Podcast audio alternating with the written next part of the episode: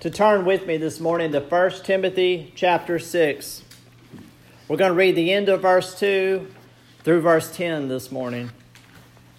1 Timothy chapter 6, verse 2, all the way through verse 10. As you're turning, I heard of a recent Kentucky meteorologist giving the forecast, but he left the word showers out. And he said, There's a 10% chance of today and tomorrow. Pretty grim times, don't you think? And yet, as we read this passage in front of us, the more I've thought about it, the more I have been flabbergasted. Paul writes to a church in Ephesus when they were the minority, when they were persecuted, when the world was a much more brutal place than we live in today. And yet, Paul has the gall to write Godliness with contentment is great gain. Just as much as the weather forecaster rang the alarm bells, the alarm bells were ringing for Paul, and he said it is possible to have a great gain in contentment. So, we're going to pick that idea apart this morning in our sermon in a sentence. Our contentment isn't based on changing circumstances, but our contentment is based on the unchanging God. With that being said, let's pray and we'll read our text.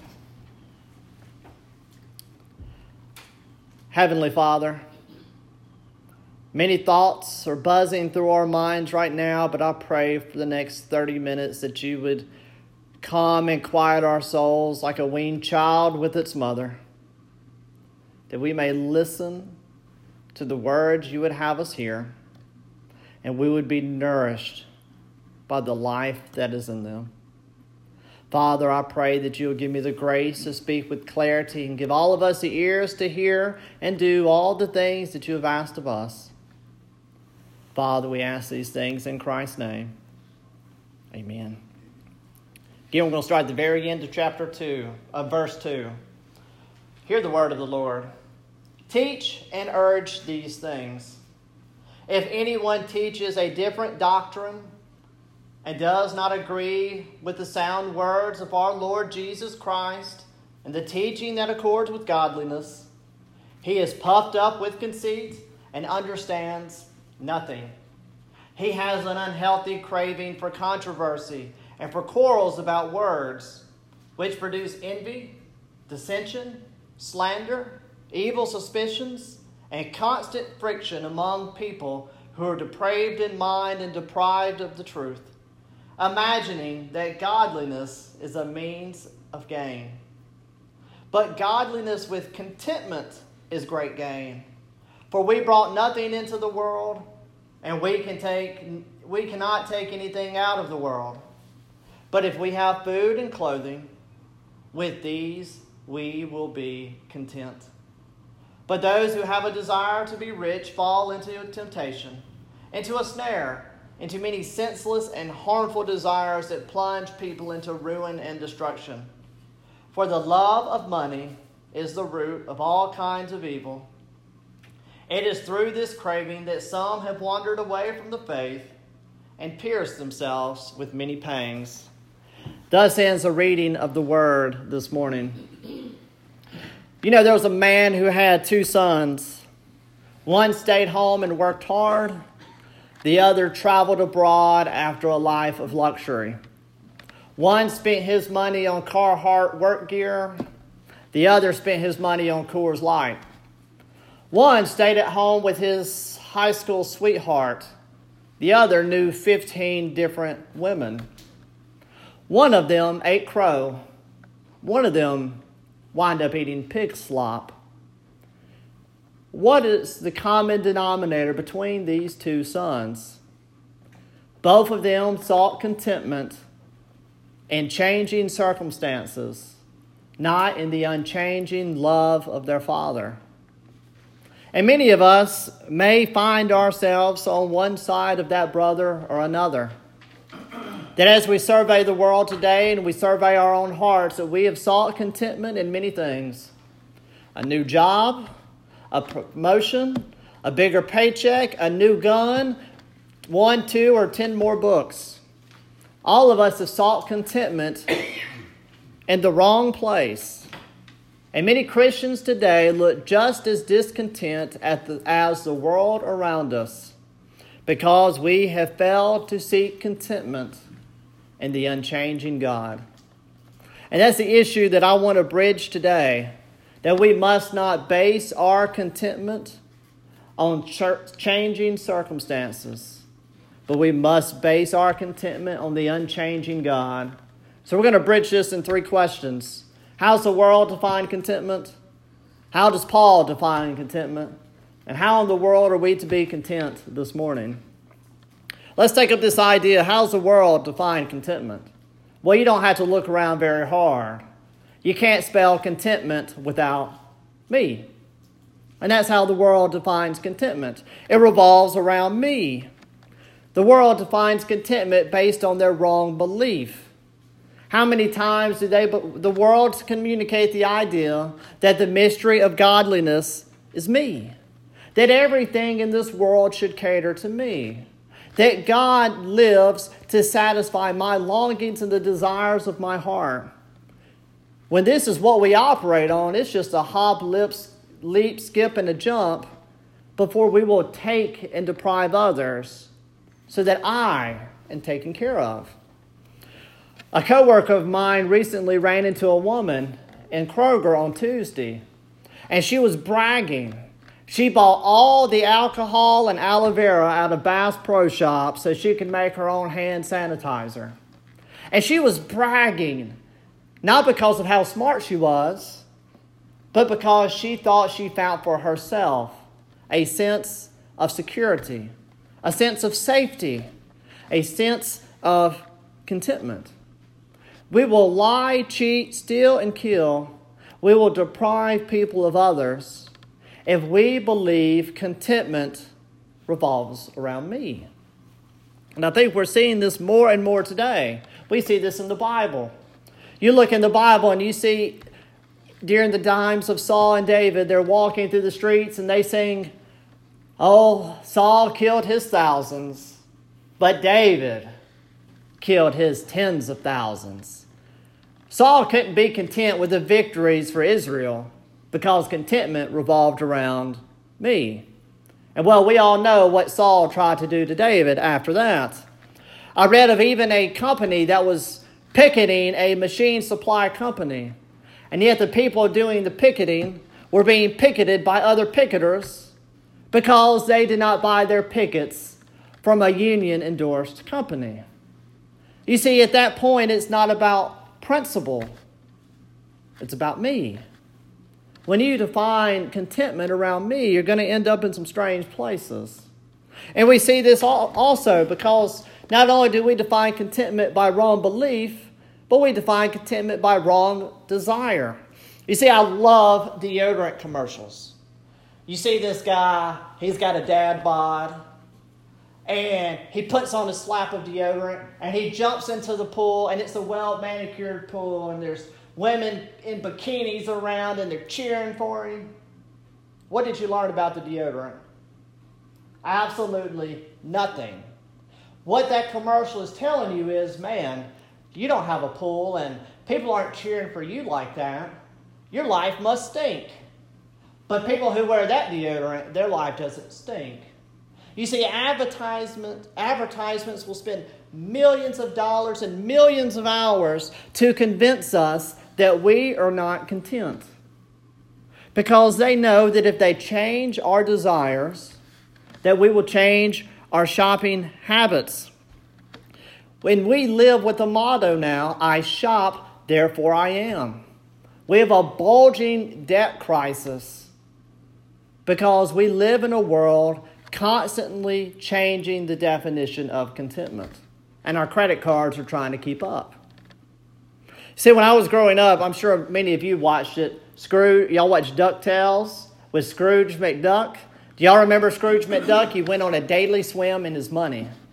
But think about what he had to do to get there. He went through like retina scans, laser beams, vault doors. Were those things there to protect his money? Or were those things there to protect him? They were there to protect him, to protect his conscience, because he was being impelled by the fear that someone may take his money. That was always his gimmick, wasn't it? And we have seen in our lives millions of men who have swam in success and drowned in despair. They have swam in success and drowned in despair. So I ask, are we being defined by the world's idea of contentment? I've actually been a little tickled. Two weeks ago, we had a bustling economy. We had presidential candidates talking about Medicare for all and free tuition. We had a record low unemployment. And in a moment, it's gone. That we've had record advances in medical care, and in a moment, it's gone. Safety is a seductive thing, and safety is a very seductive alternative for contentment. And each of us in this room, myself included, have been slowly seduced by this sense of safety and contentment. We have spent our lives chasing the greener grass on the other side of the fence, and we've been left with a higher water bill. And it, we see it in how glibly we come to worship, how prayers and devotions with our family just seem to lack the luster they used to have. Moses talks about this in Deuteronomy, if I may paraphrase. When you get fat and sassy, you will forget the God who has redeemed you. Are our hearts contented in Christ this morning, or have we been cauterized by the world? Today, we have a wake up call to seek contentment not in our changing circumstances, but instead to seek contentment in the God who does not change. So, how does Paul define this kind of contentment this morning? Well, he says it's just audacious verse in verse 6 Godliness with contentment is great gain. Godliness with contentment is great gain. And he will go on and he will anchor that contentment with two unchangeable points our life and our birth and our death. It's almost like the man, uh, I think MJ told me this story. It's like the man who was super rich and he said, When I die, I want to be buried with all my money. And when he passed away, a woman come up to the widow and she said, Did you do it? And she said, Oh, you know I did. I wrote a check. We can't take it with us, can we? Job highlights this. He says, The poor will eat at tables with kings because death takes everything from us. And so this beckons the question what are we to do with our stuff in the meantime? John Stott says that possessions are the traveling luggage of time, not the stuff of eternity. That it would be sensible for us to travel light. They're the luggage of time, but not the stuff of eternity, that we should travel light. Paul says that all things should be made holy by word and prayer, but what we have does not always equal what we need. I don't know if y'all have sat outside. I mean, we don't have anywhere else to go. You sit outside, and have you heard all the beautiful birds singing? We've been amazed at the cardinals that come every morning and every evening and the cowbirds that eat all the food from everything else, but they have the most beautiful sounds. Or the mockingbird that's in the nest in that holly bush. That's just a warning for everyone here. But it makes the most beautiful sound. Why? It's, a, it's an old song. It says they sing because they're happy. They sing because they're free. They're singing because God's eye is on the sparrow.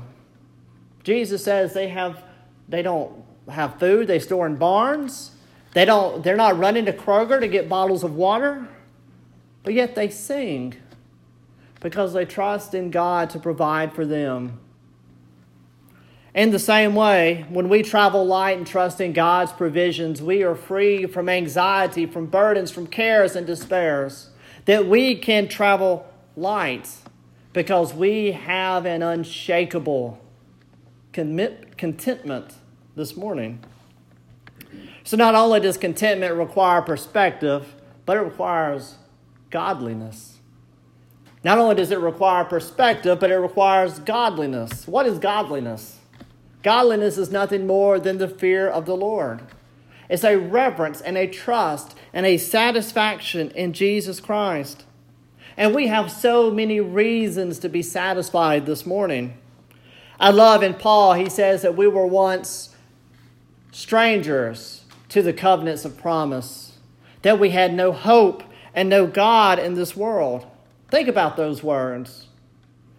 No promise, no hope, no God in this world. Many around the country are losing their jobs right now. I'm sure each of us in here has lost at least one job. Do you remember that feeling when today might be your last day? Do you remember how hard it is to put one foot in front of the other and actually get something done? It's hard to function, much less be content, when you have a dark cloud hanging over your head. But the mystery of godliness has been revealed in Jesus Christ, that because of Him, we are fellow heirs in the promise, that we have a great hope, that we have been reconciled to God, that through His body and His blood and His cross, we have a fearless access to the unchanging God of heaven and earth who kills and makes alive, who raises up kings and disposes them as he wishes. That because of this work of Christ, we have access to a great promise, a great hope, and a great God. If we are going to have an unshakable contentment this morning, it begins with this unshakable assurance. I don't know if y'all remember the old Superman movies. But I remember one where he saves a man from a burning building. He, he goes and he swoops him up in his arms and flies off in the air. And the guy, like any rational human being, looks down and says, Whew, that's a long way down. And he's sweating a little bit. And Superman says, Look, if I just saved you from a burning building, do you think I'm going to drop you before you get to safety? If I've saved you from this burning building, am I going to drop you on the way? And we have the same thing. We have been saved from the wrath of God. We have been saved from the hellfire. Is God going to drop us along the way? Is He going to? Do we have any reason not to have contentment this morning?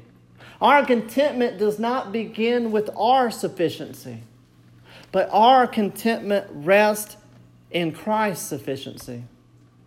That we ebb and we flow, and our life seems to fade away. As MJ said this morning, sometimes we feel like a washed up dish rag. But Christ is unchanging, eternal, and glorious, and He has promised to care for us. That's a great promise. If we're going to have contentment this morning, it, it is based on that. But let's ask a question What does that look like tomorrow? What does that look like tomorrow?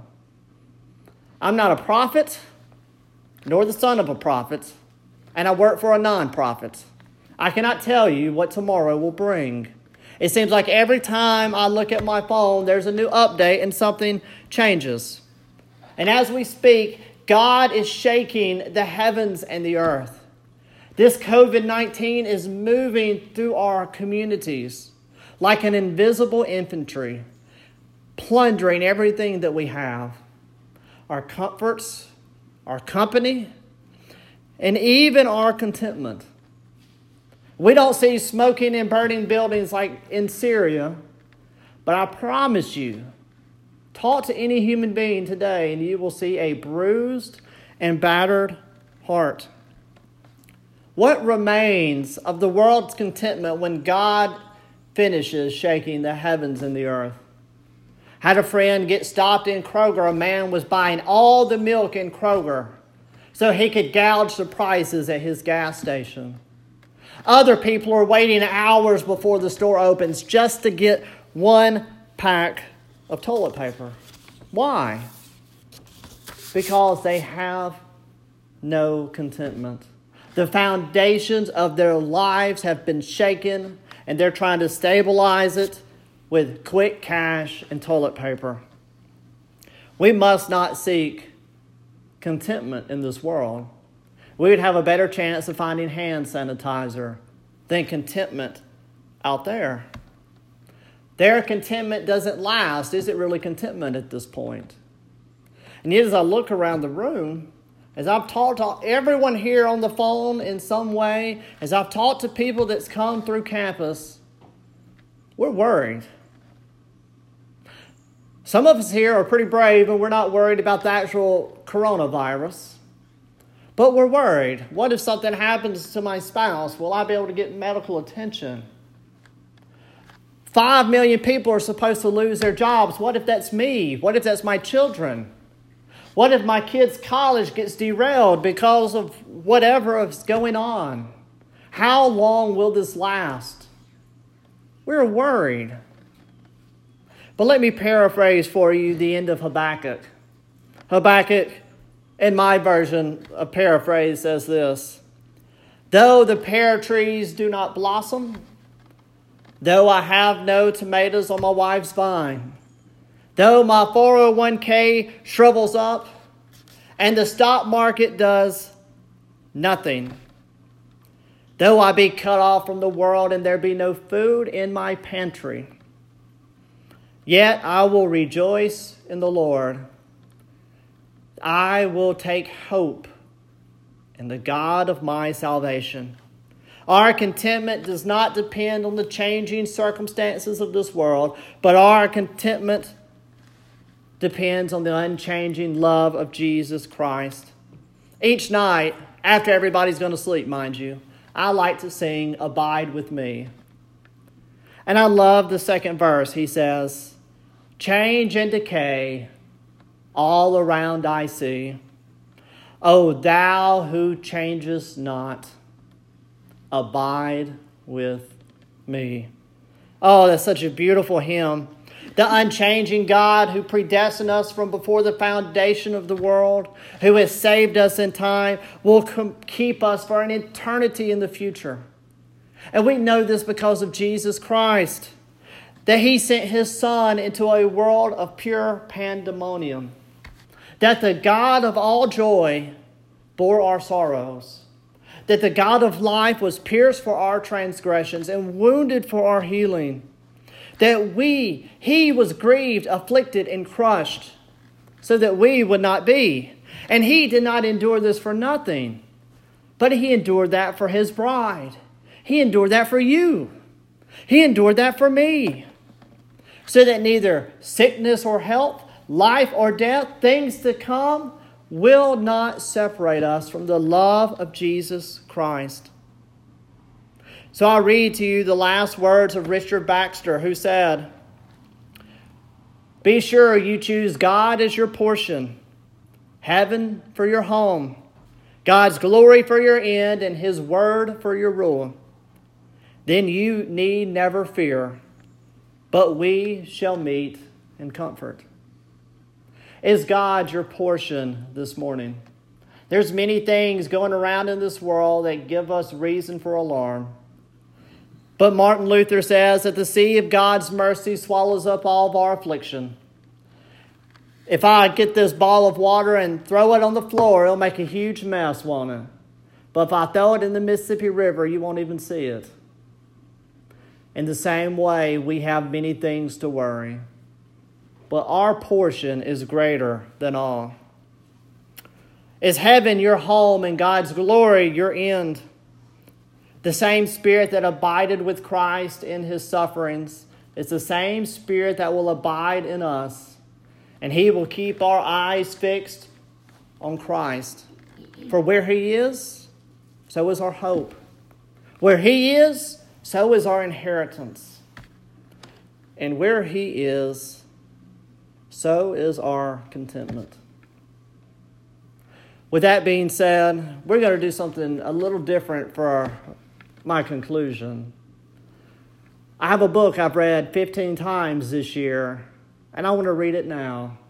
For what I have found in life is that all of us go through trials and suffering. But if you believe in Jesus Christ, we have the same promise, the same hope, and the same God, and He will sustain us all. So I'm going to read a small children's book, a little out of the ordinary. If you're in the back and you can't see, we're Presbyterian. You can move up front. It's okay. I'll read loudly. It's called The Moon is Always Round. I want you to remember that. The moon is always round. He says, When I look up on a sunny day, the sky is blue and bright, and jet planes paint white lines on its canvas. When I look up on a stormy day, the sky is gray and dull, and clouds pour rain and flash and boom with lightning and thunder. When I look up on a summer's evening, the sky is red and orange and purpley pink, and the sky looks like it's falling the sun looks like it's falling from the sky on fire. And when I look upon the clear night, the sky is dark, and the stars twinkle and sparkle like diamonds. But the moon isn't always round. Dad said the moon is always round, even when you cannot see all of it. When Dad told me I was getting a little sister, the moon looked like a banana. But Dad said the moon is always round. When the crib was put together, the moon looked like a slice of apple. But Dad said the moon is always round. When Mummy's tummy began to look like a watermelon, the moon looked like a shriveled orange, but Dad said the moon is always round. Even when I was told that my little sister wasn't coming home with us after all, Dad said the moon is always round. When my parents left in the middle of the night for the hospital, and the next morning I went off to preschool, I thought, Will the moon be round tonight? Dad said, The moon is always round. When I waited at the hospital to meet my little sister, and we left without her, I asked, Why, Dad? And he replied, I don't know why, but the moon is always round. When we got home from the hospital, I looked for the moon before bed, and it was a half moon. But Dad said, the moon is always round.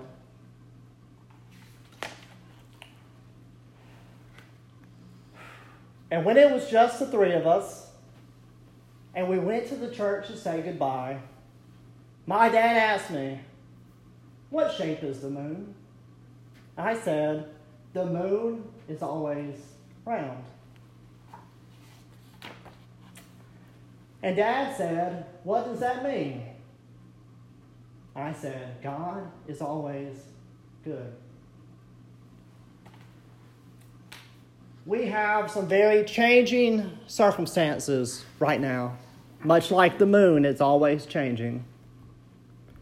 I cannot tell you what tomorrow holds, but I can tell you the moon is always round and that we must base our contentment not on the shade of the moon, but on the shape of the moon, not on the circumstances that change, but on the unchanging God.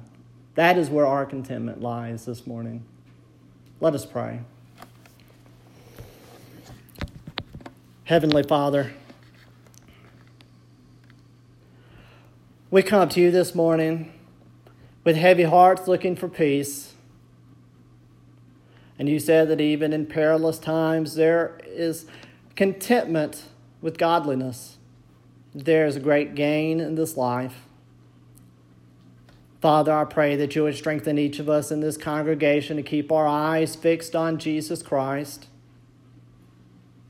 the source of life and hope and joy and peace in all times.